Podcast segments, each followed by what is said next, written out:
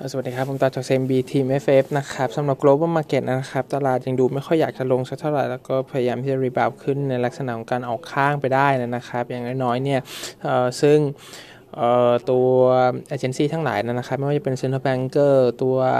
economic agency เนี่ยนะครับ รวมถึง health agency เองเนี่ย ก็พยายามเตือนกันพูดถึง second wave ของ pandemic รวมถึงการที่ตลาด financial market เนี่ย วิ่งแยกออกจาก economic มาก ๆ กันนะครับทำให้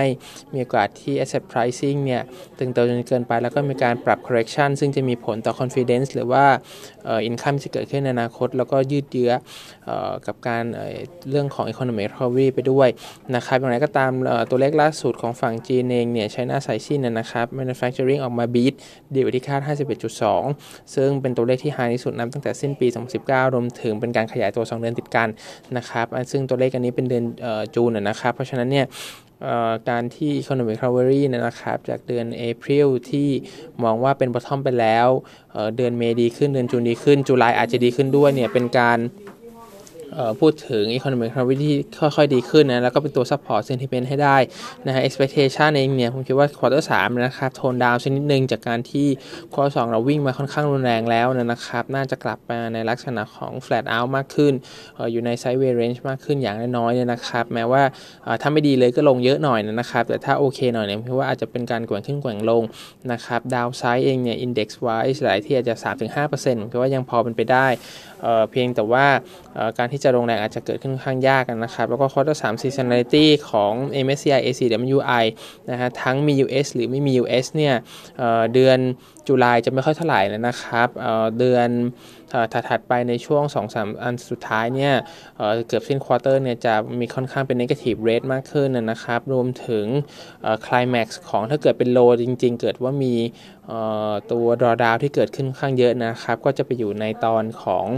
เซ September to October นะครับที่จะ mark bottom ไม่ได้ เพราะฉะนั้น seasonality เองสำหรับ quarter 3ก็น่าจะถือว่าค่อนข้างเงียบๆนะครับก็ be advised สำหรับเรื่องของโทนที่น่าจะ flat out มากขึ้นนะครับ แล้วก็ทีม Matic Play เองนะครับมิสมอลน่าจะกลับมาเป็นในหนึ่งใน rotation performance สำหรับการ active trading มากขึ้นนะนะรวมถึง domestic play ที่น่าจะ resilient กว่าสำหรับการ reopening economy cash flow กลับมาก่อนนะครับสำหรับฝั่ง global นี่มาที่เป็น discretionary เนี่ยอาจจะทำได้ค่อนข้างยากแล้วก็ใช้เวลามากขึ้นนะครับอย่างไรก็ตามถ้าเกิดตลาดมองดีขึ้นไปเลยจริงๆเนี่ยกลุ่มนั้นเนี่ยจะถือว่าเป็น high risk high return ละกันนะครับก็ สำหรับการ fluctuation ในกลุ่มนั้นจะน่าจะรุนแรงกว่าสำหรับ paper นะอินโดนีเซียเรามีตัว media นะครับ ก็วิลลี่ยัง overweight สำหรับ sector เนี่ยนะครับธีมสั้นๆละกันนะครับ ของเขาก็คือมองว่า Facebook Twitter เนี่ยโดนเรื่องของ hate speech ต่างๆ แล้วคือเขาไม่ได้มีการแบนนะมีการปล่อยให้เป็น free speech อย่างเต็มที่นะครับ ซึ่งตรงนั้นเองเนี่ยหลายบริษัทของฝั่ง US นะในระดับ global เนี่ยก็เริ่มที่จะมีการบอยคอตมากขึ้นสำหรับการ spending advertising ลงไปในโซเชียลมีเดียตรงนี้นะครับจนกว่าจะมีการเปลี่ยนแปลง ซึ่งเขาก็เลยมองว่า local company เนี่ยที่มี global parents แบบนั้นนะครับ น่าจะมีโอกาสที่จะใช้ policy เดียวกัน ซึ่งผลจะผลจะกลับมาอยู่ในฝั่งของ FTA ของฝั่ง local ในตัวอินโดนีเซียนะที่อาจจะได้ positive spillover จากการ scale back ของตัวออนไลน์โซเชียลมีเดียตรงนี้กลับมาลงใน FTA มากขึ้นเพื่อให้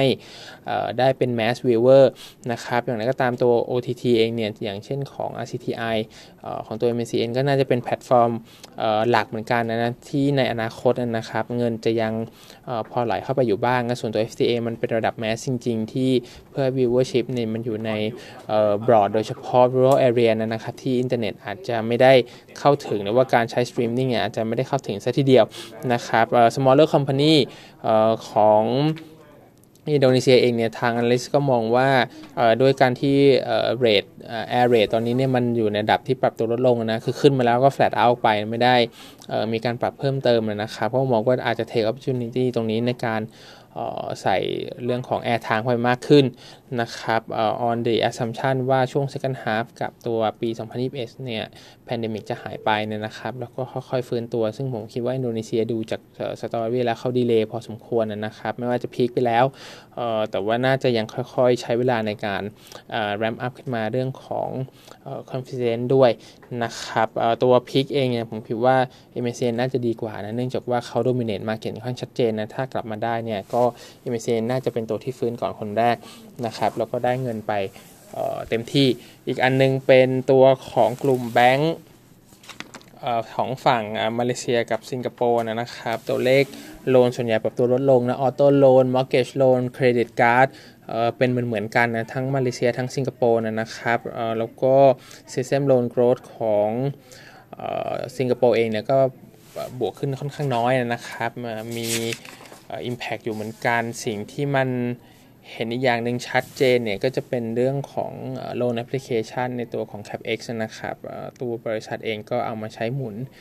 เรื่องหลังจากที่ cash flow มันหายไปมากขึ้นนะครับตัว ตัว reference rate ของฝั่งสิงคโปร์เนี่ยอย่างเช่นพวก SIBOR LIBOR นะครับก็ปรับตัวลดลงเหมือนกันนะ8 6ถึง8 bip โดยประมาณนะครับ ซึ่งอ่อ aggregate level เนี่ยออกมาแล้ว 3 เดือนออตั้งแต่ quarter 2นะครับ ก็ลงไปประมาณ 60 กว่าบิปถึง 70 กว่าบิปได้นะ ซึ่งอันนี้ก็จะเป็น NIM compression ให้กับฝั่งสิงคโปร์นะ ส่วนของฝั่งมาเลเซียเนี่ยเอ่อเขาก็มองว่า Public Bank นะเป็น defensive ที่สุด นะครับ ส่วนตัวของสิงคโปร์เนี่ยเป็น DBS นะที่จะมีตัว Wealth Management นะสำหรับตัวฟินข้ามมาเป็นตัว Mitigate effect ให้สำหรับ economic slowdown แล้วก็ loan impairment ด้วยนะครับ ก็มีเท่านี้ครับ